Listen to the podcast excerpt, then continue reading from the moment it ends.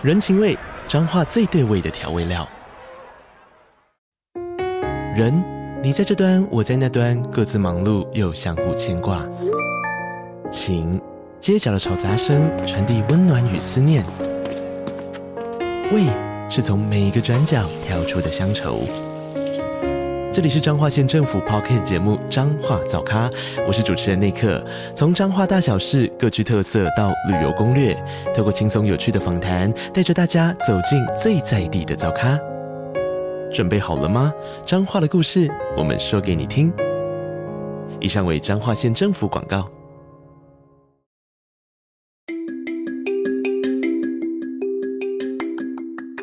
大家早安。欢迎收听通勤十分钟 On the way to work。每天早上跟着我们一起掌握最新的国际商业新闻，了解各个产业衍生出来的商业趋势。我们相信每天只要花一些时间，一起进步一点点，长期下来就能够看见巨大的成长。我是 Esther，哟，我是 Tony，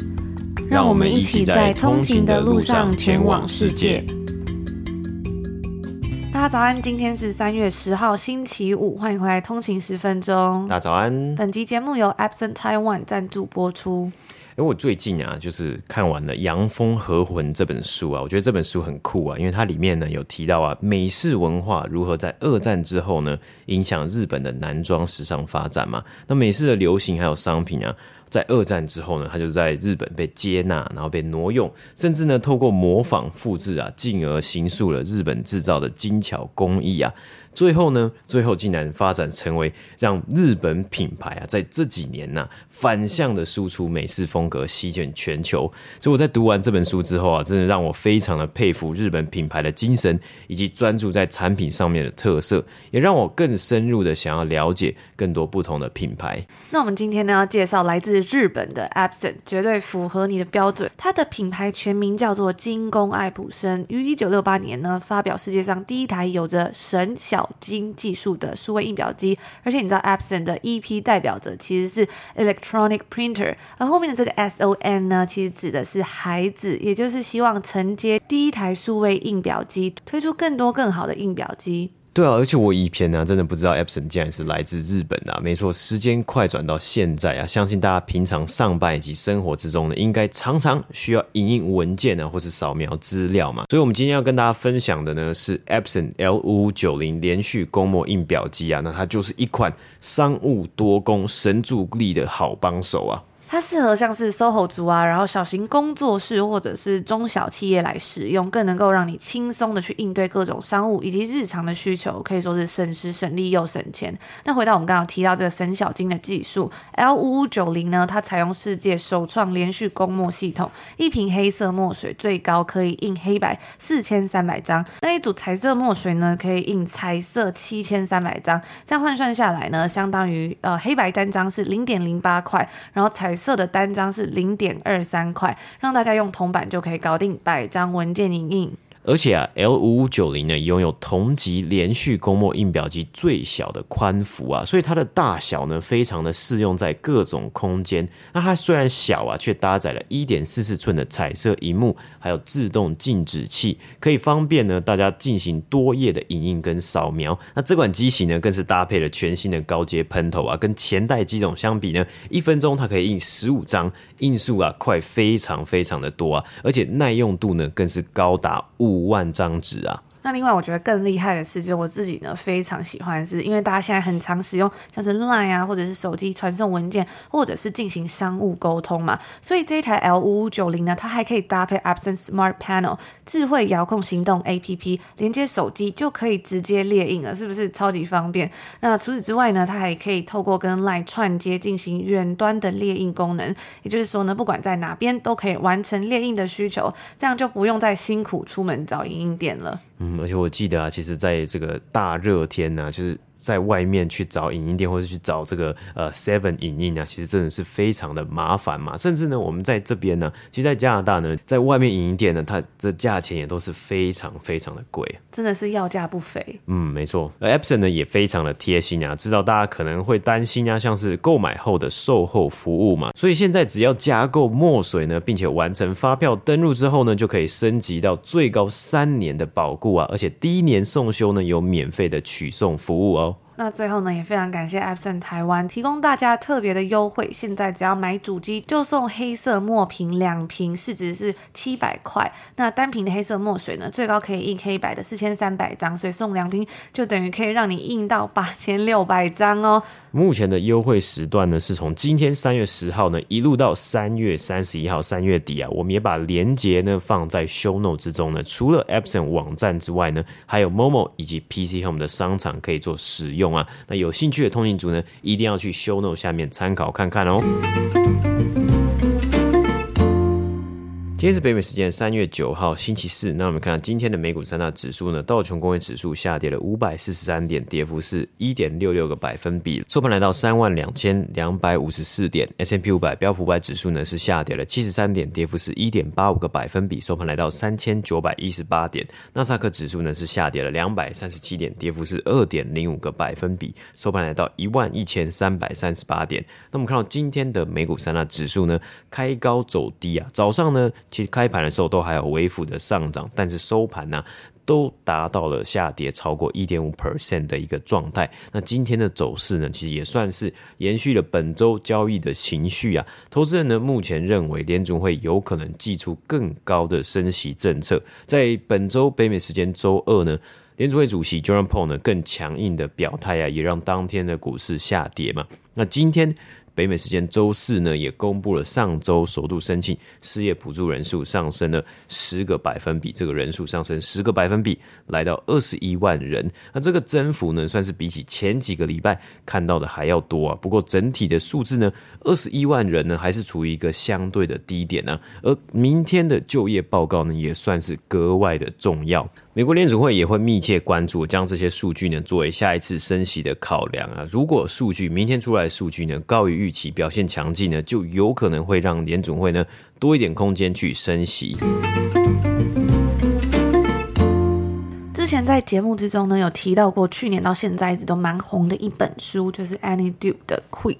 那这本书呢，现在还没有中文版，但是呢，今天想要来抢先跟大家稍微分享一下这本书的内容。最近呢，我们常常有看到很多科技公司的裁员潮，光是在今年一月份裁员的人数啊，就已经突破天际，单月就超过了十万人。然后这两天呢，Bloomberg 就报道说，诶，脸书的母公司 Meta 可能要迎来第二波裁员了。在前一轮的裁员之中呢，Meta 是裁了一万一千人，是该公司有史以来第一次大规模的裁员。没想到呢，时间过得这么快，才不到四个月又要裁员了。那因为整个科技产业的就业市场都笼罩着一股令人不安的气息嘛，再加上像是通货膨胀啊、利率高涨，都让许多人的生活受到了改变和影响。所以最近呢，在 LinkedIn 上面呢、我们就发现说有了不一样的氛围，开始有很多人呢在分享有关于 quit。那这个字 quit 呢，我觉得它不只是在说放弃，它还有另外一层含义，像是英文会说 quit smoking、quit drinking 嘛，戒酒戒烟的那种感觉。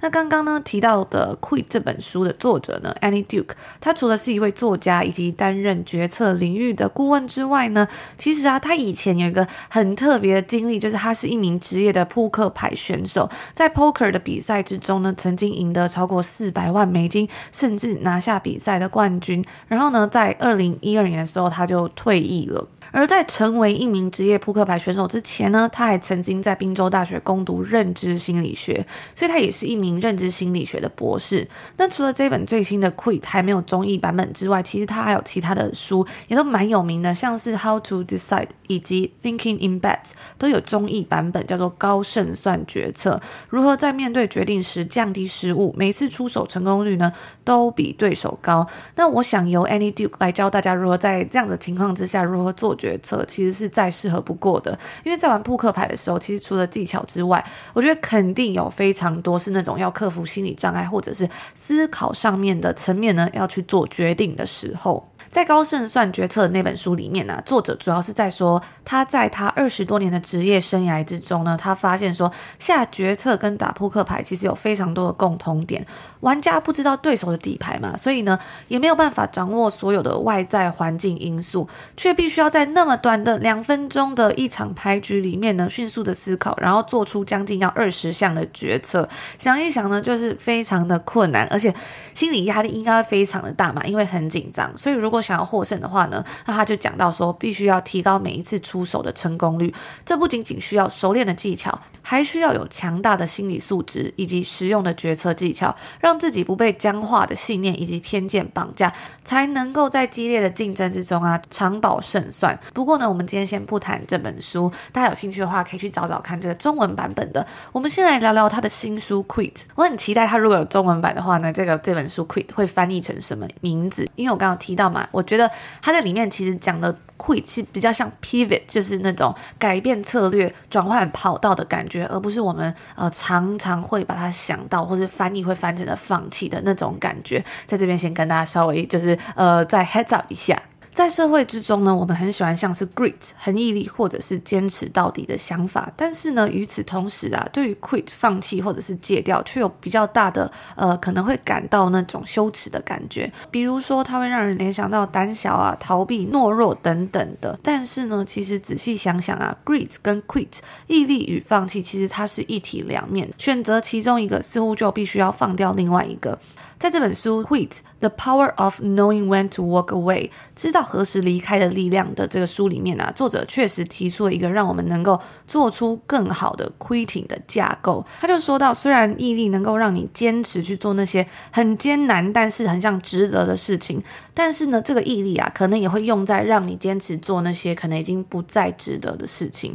所以最重要的是要找出这其中的差异到底是什么。那为什么放弃总是如此的困难呢？Annie Duke 就从拳王阿里的故事开始说起了。在一九八六年的时候啊。阿里因为拒绝了参加越战而被禁赛，那他也因此失去了他职业生涯的黄金时期，并且呢，准备为自己的信仰入狱而失去自由。在一九六七年到一九七零年这段时间之间呢，阿里并没有去比赛。然而，当他再回到拳击场的时候啊，那时候的他似乎已经渐渐失去当年的强健了。一九七四年，他跟对手 George Foreman 的丛林之战，非常有名的这个 Rumble in the Jungle，在这一场战役里面呢，却令大家留下了非常深刻的。记忆，当时呢，George Foreman 已经从刚出来的拳击新秀变身成为呃称霸重量级的拳王。他们两个人的体型呢，在肉眼上面就能够看出明显的差异。很多人都认为阿里会输，但是呢，后来啊，他赢得了有史以来最令人震惊的胜利，用看似自杀的打法，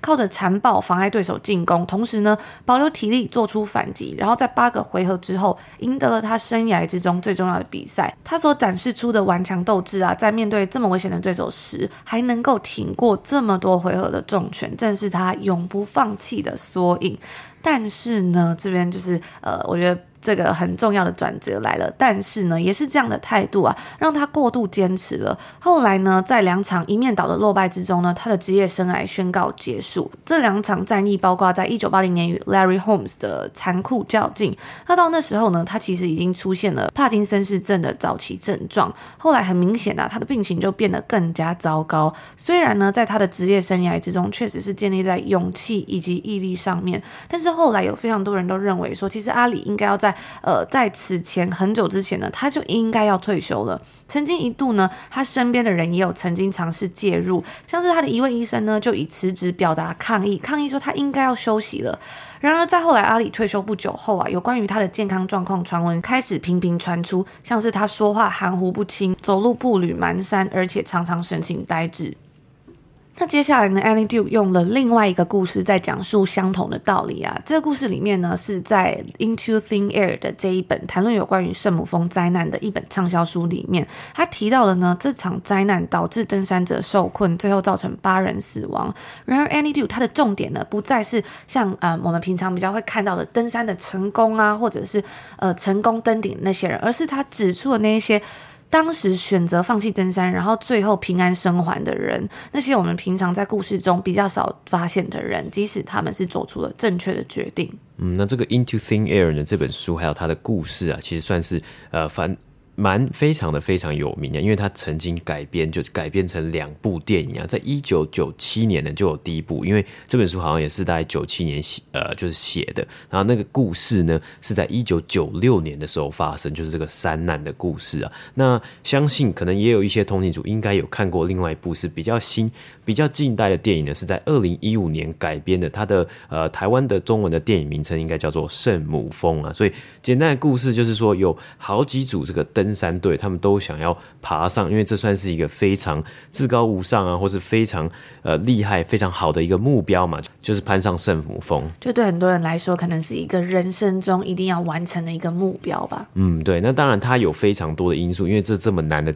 这个就是这么难的一个任务啊，其实牵扯到很多。那其中呢，也。这故事大概就是讲，还有好几组这个登山的探险队，那他们作为专业的呃，算是领导啊，那他们是收钱，然后让这些顾客他想要完成人生的清单，说我想要攀上圣母峰，所以他协助这些人呢去攀上这个圣母峰。但是呢，因为在爬这个山的时候啊，其实你会有很多的因素，你看有天气的因素，然后你还有人为因素，比如说，哎，这这今天这个路线有这么多的人，然后你还要每个呃，可能每个登山客呢，他的体力。也都不一样。嗯，之前我去瑞士的时候呢，我也有去。然后那时候我不是用爬山的，我是坐那个登山火车嘛，就是它是穿山进去，然后很快就登顶这样子。然后那时候呢，我们在上面一开始刚上去的时候，天气是非常的好，就是可以看见很多的景象，这样子非常的清楚。然后呢，哎，过了一下，马上那个天就变了，然后就变得都是雾蒙蒙的这样子。所以在呃，感觉在山上这个天气变换是非常非常快速的。嗯，对。那所以其实在这个故事里面啊，甚至在 Any Duke 的这个书里面，其实有提到这件事情啊，就是。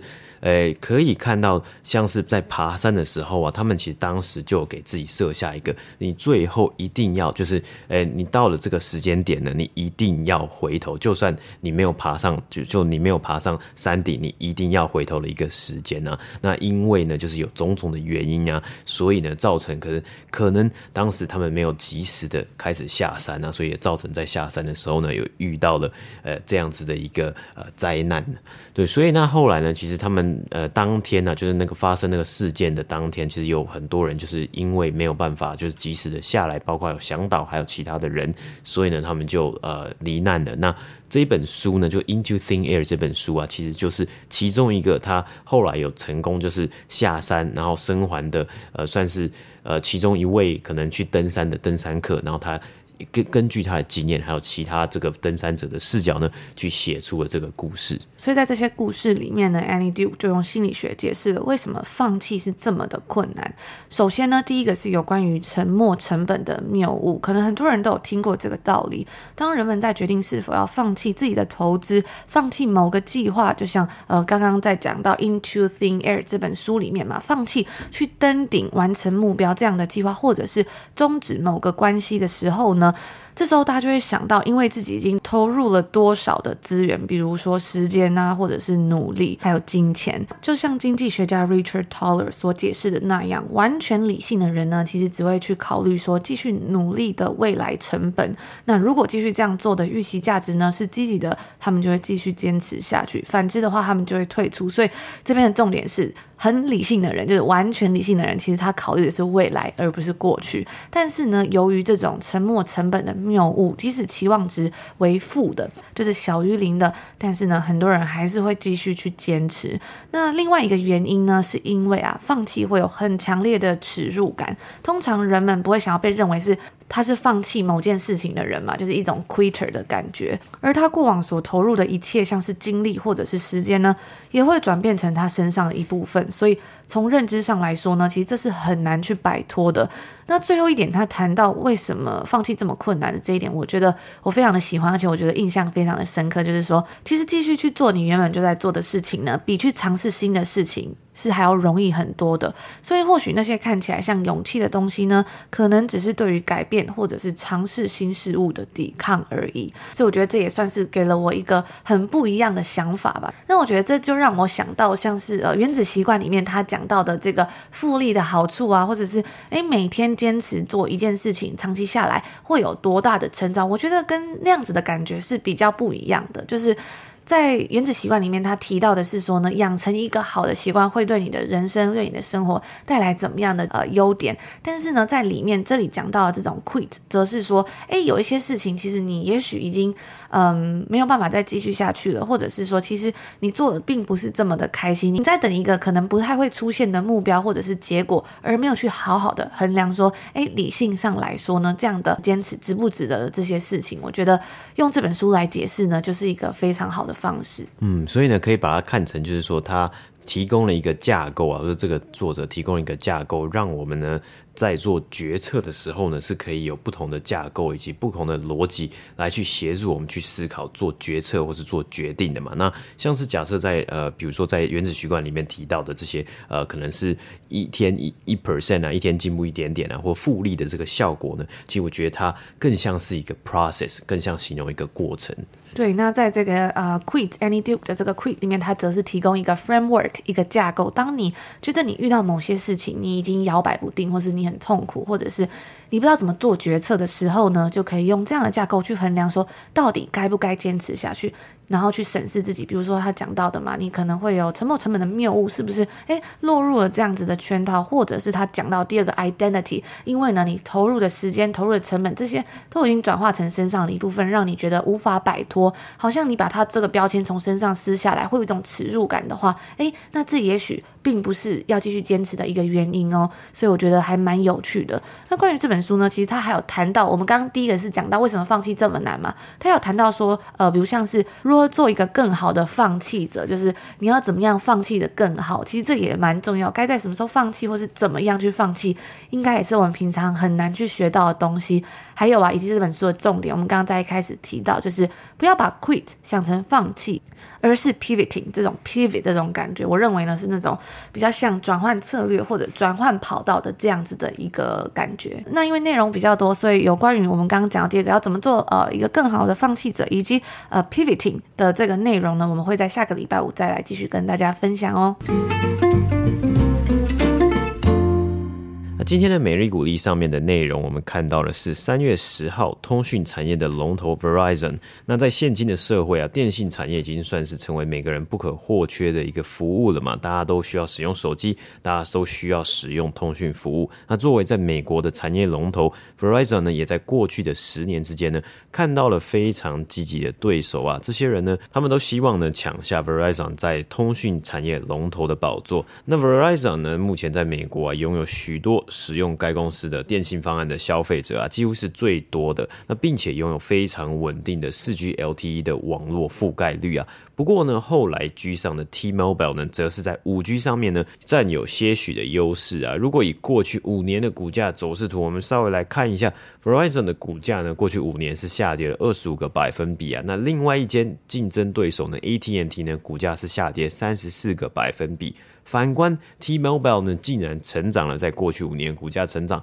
超过一百 percent 呢。那对比呢，标普百指数在过去五年则是上升了四十二个百分比。而以 Verizon 这种电信商的营收模式啊，当然最主要的呢，就是它提供一般的这种消费者通讯方案嘛，比如说，哎，你要这个付月费啊，然后你可以呃打电话，你可以上网啊等讯息传输的服务啊。那 Verizon 呢，一定身为一个电信商啊，一个电信行啊，它也有贩售手机，还有相关的无线设备。除此之外呢，他们旗下还有另外一个区块呢，是以服务企业客户的。通讯需求为主，在去年第四季呢，Verizon 的表现呢、是可以缴出三百五十三亿美金的单季营收。那消费者区块的营收呢，大约是在两百六十八亿美金，而企业用户的营收呢，大约是在七十九亿美金啊。主要呢，我们看得出来啊，他们的呃主业还是以消费者的通讯服务为主。而去年的二零二二年呢，Verizon 全年的营收呢是可以达到一千三百六十八亿美金啊。那比起二零二一年呢，成长二点四个百分比啊。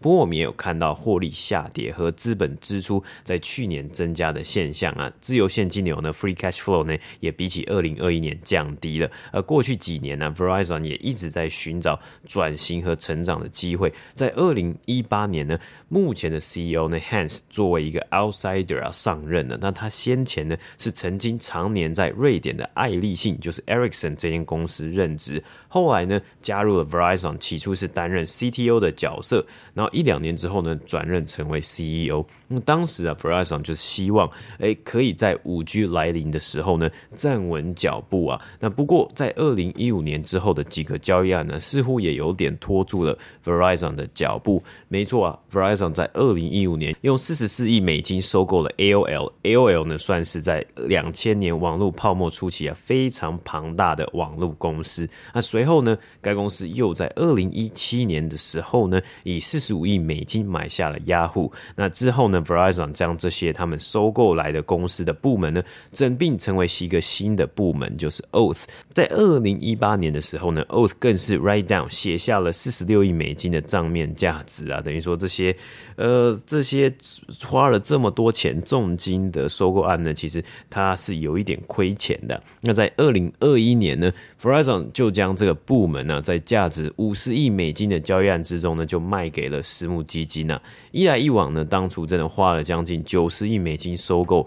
有一点呢，真的拖累了他们在这几年其他领域成长的脚步啊，也让他们的长期债务啊，直到今日，它的 balance sheet 上面呢。还是有一千四百亿美金啊！相比之下呢，T-Mobile 的长期债务呢是目前呃在 balance 上面的呢是六百五十亿美金。而在二零二零年呢，T-Mobile 啊是成功的在超过两百亿美金的收购案之中呢，收购了另外一间电信商 Sprint，让美国的电信之战呢成为三强鼎立的状况，就剩下最主要的三家电信公司 T-Mobile，还有 AT&T 以及 Verizon 呢。那在此之中呢，Verizon 的竞争对手啊，就是像是以 T-Mobile 为主呢，他也提出了更多价格更低的通讯方案给消费者啊，所以呢，变成了让 Verizon 进入了一个他可能要削价竞争，或者是增加行销成本、增加促销的一个地位啊。那增加行销成本呢，会影响到该公司的获利，因此啊，目前 Verizon 想出了一个新的决策啊，就是